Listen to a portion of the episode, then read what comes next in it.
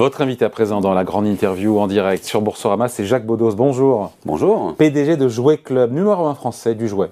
Eh oui, une coopérative. Coopérative qui, a 70 ans, c'est ça? 70 ans cette année, donc je ne les fais pas, c'est vrai, mais je ne suis pas PDG de Jouet Club depuis 4 ans, puisqu'en fait, pour être PDG de Jouet Club, il faut être donc euh, membre de la coopérative, avoir des magasins. Vous en avez où, vous? Euh, Dans le Jura, et dans le Doubs, Pontarlier et Champagnol. Bon, euh, quand on dit numéro 1 français, c'est on s'autoproclame numéro 1 français ou c'est basé quoi? Sur le chiffre d'affaires, sur le nombre de magasins, sur 660, 650 millions d'euros de chiffre d'affaires l'an dernier Exactement, donc numéro 1 à la fois en nombre de magasins et également en, en termes de chiffre d'affaires et en notoriété auprès des, consommateurs et des enfants. C'est encore plus important pour nous. Je vous vois, il y a, alors c'est pas prospectus là, mais ce sont des catalogues. Oui. J'ai vu que Leclerc a parlé de la fin des prospectus euh, dans la grande distribution. Vous allez suivre le mouvement vous aussi? Alors, nous, on a un catalogue. Le catalogue de Noël, c'est notre catalogue numéro un, et il est dans le cœur des enfants. Et en fait, un enfant choisit sur un catalogue des coupes, fait des, fait des, ronds pour les parents pour qu'ils puissent après aller mm. choisir, faire la liste. Donc, euh, ne plus avoir de catalogue pour le jouer, même les personnes qui travaillent sur le dossier d'arrêt des prospectus au sein du gouvernement n'avaient pas pensé que le catalogue de jouets de Noël aurait un tel impact où il, y aurait il manquerait ce catalogue. Donc pour l'instant, on reste toujours dans la même démarche de dire on va supprimer les catalogues au niveau global, au niveau, je dirais, au niveau de, euh, je dirais, du gouvernement, de la distribution. Mais le catalogue de Noël, je pense qu'il va rester. On trouvera d'autres moyens de le donner, de, le, de faire en sorte qu'il soit dans une famille.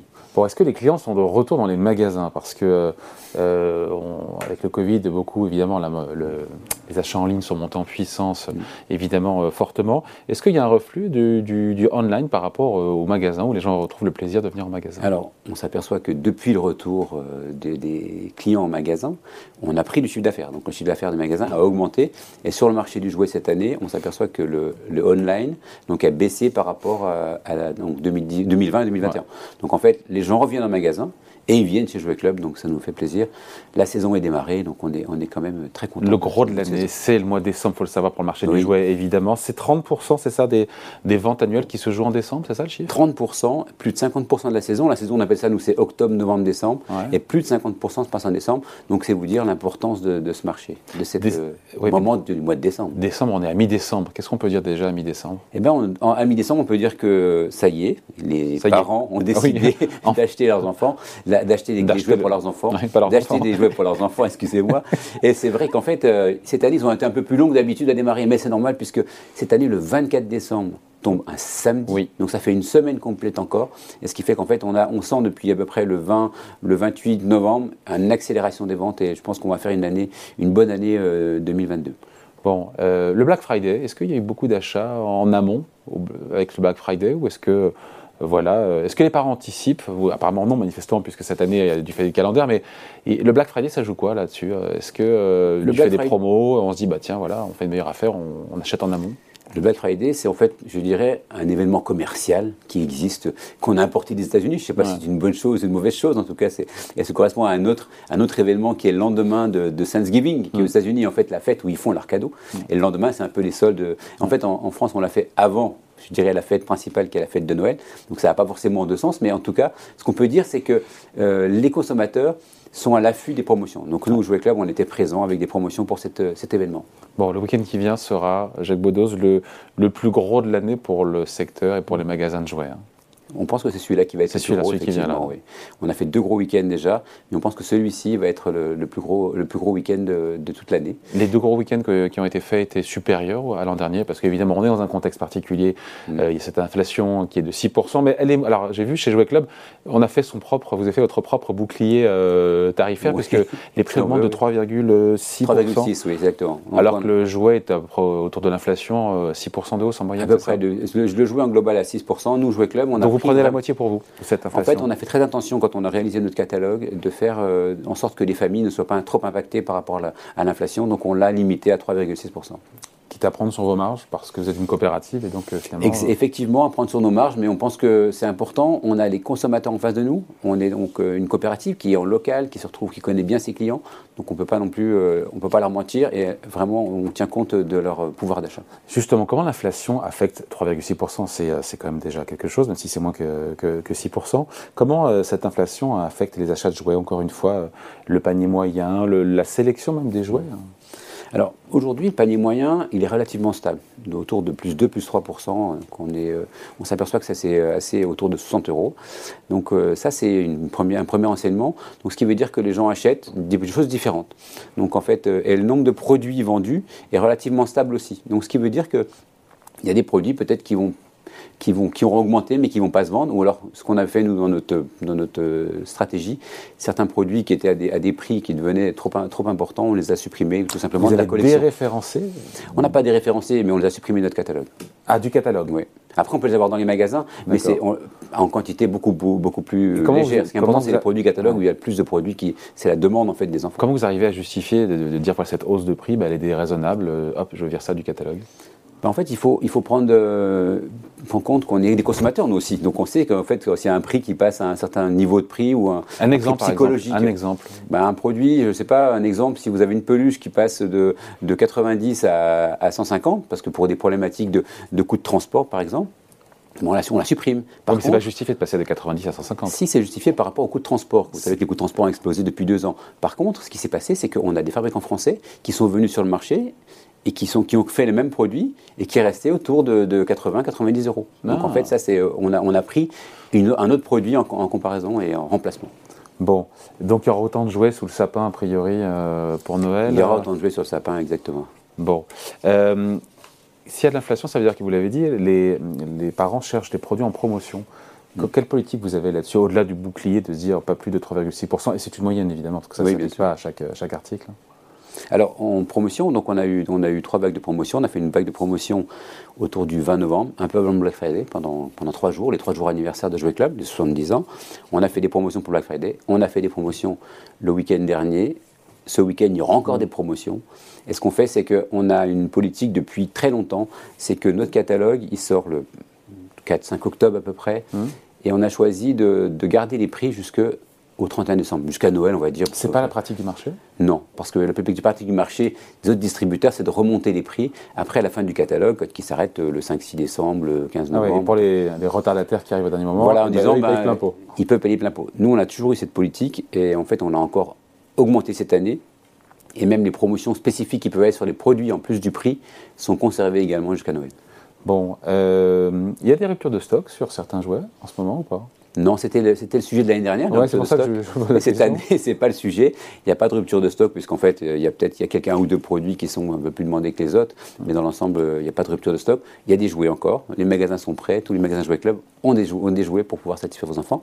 On vous attend. Euh, les meilleures ventes, ce week-end. C'est les meilleures ventes, c'est toujours les mêmes euh, jouets, articles d'une année sur l'autre. Alors en fait, les meilleures ventes euh, cette les année. Barbie, les Lego. Oui, c'est ça, c'est, je dirais, les grandes marques. Après, cette année, il y a une année du dinosaure avec euh, Jurassic World, qui est quand même, je dirais, une, licence avec un film. Et puis on a un produit, nous, qui est euh, le dinosaure, ce dinosaure-là, qui est une exclusivité et qui, est, qui plaît beaucoup.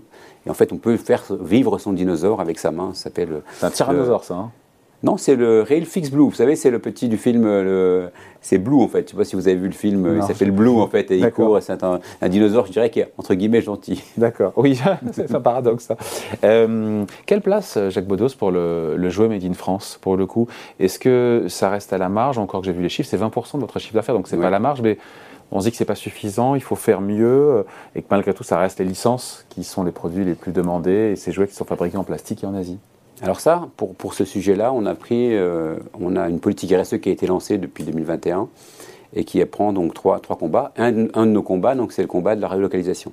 Donc on a pour euh, objectif de relocaliser en Europe et en France environ 50% euh, de, de, nos, de, nos, produits vendus dans les magasins. Ah ouais, c'est pas rien. À quel horizon? À horizon 2025-2026. Et quand vous allez faire? Parce que pour le coup, vous êtes distributeur. comment on va faire? On est, eh bien, Écoutez, on va voir les fabricants on trouve des produits qui font en France et on les fait modifier pour arriver à avoir des produits qui correspondent à ce qu'on attend. Il y a des fabricants français qui existent et il y a des fabricants qui étaient aujourd'hui fabrication euh, euh faits euh, en Asie, mais qui reviennent vers la France ou vers l'Europe. C'est-à-dire que les fabricants eux-mêmes ont conscience de cette euh, demande, cette attente, donc ils commencent à faire revenir leur production. Ce qui veut ça dire coûte que plus cher, ça coûte plus cher de produire en France.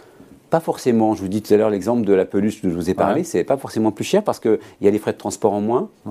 Il y a d'autres. Euh, après, il faut un peu, je dirais, d'imagination, d'intelligence industrielle pour pouvoir trouver des prix qui soient similaires. Exemple de fabricants de jouets qui sont d'accord pour rapatrier un bout de leur production nazie en bah, le, France. Le, fabricant de peluches dont je vous ai parlé tout à l'heure s'appelle Piu Piu et Merveille. Un autre euh, fabricant qui s'appelle euh, également Doudou et compagnie, qui fabrique une, une, usine en, en, Bretagne, en Espagne, en Bretagne pour faire des peluches en France.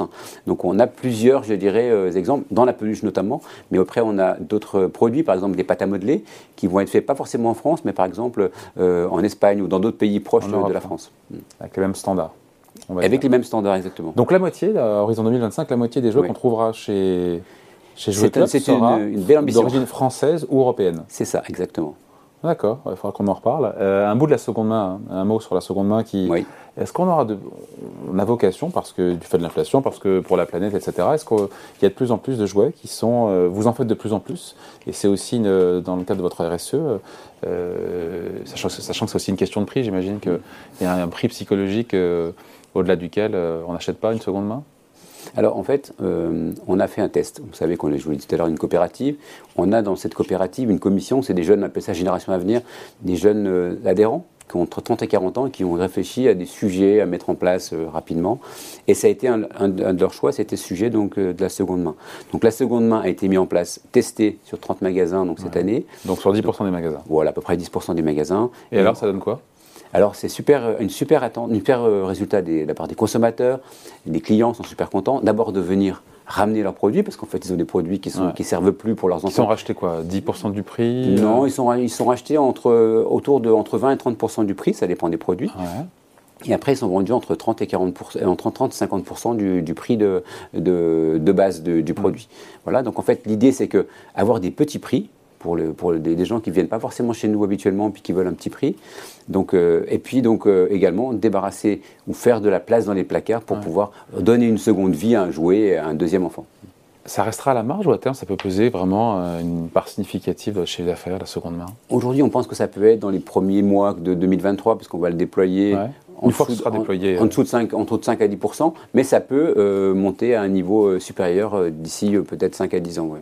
Bon, on se quitte sur On y croit en tout cas. Et vous faites ce qu'il faut pour. Euh, on parle de l'équipe de France qui joue évidemment ce soir sa place en finale contre le, contre le Maroc. Est-ce que les résultats et ce bon parcours jusqu'à présent de l'équipe de France, ça, ça influence les, les, achats de Noël et notamment tout ce qui est à l'effigie de, de l'équipe de France?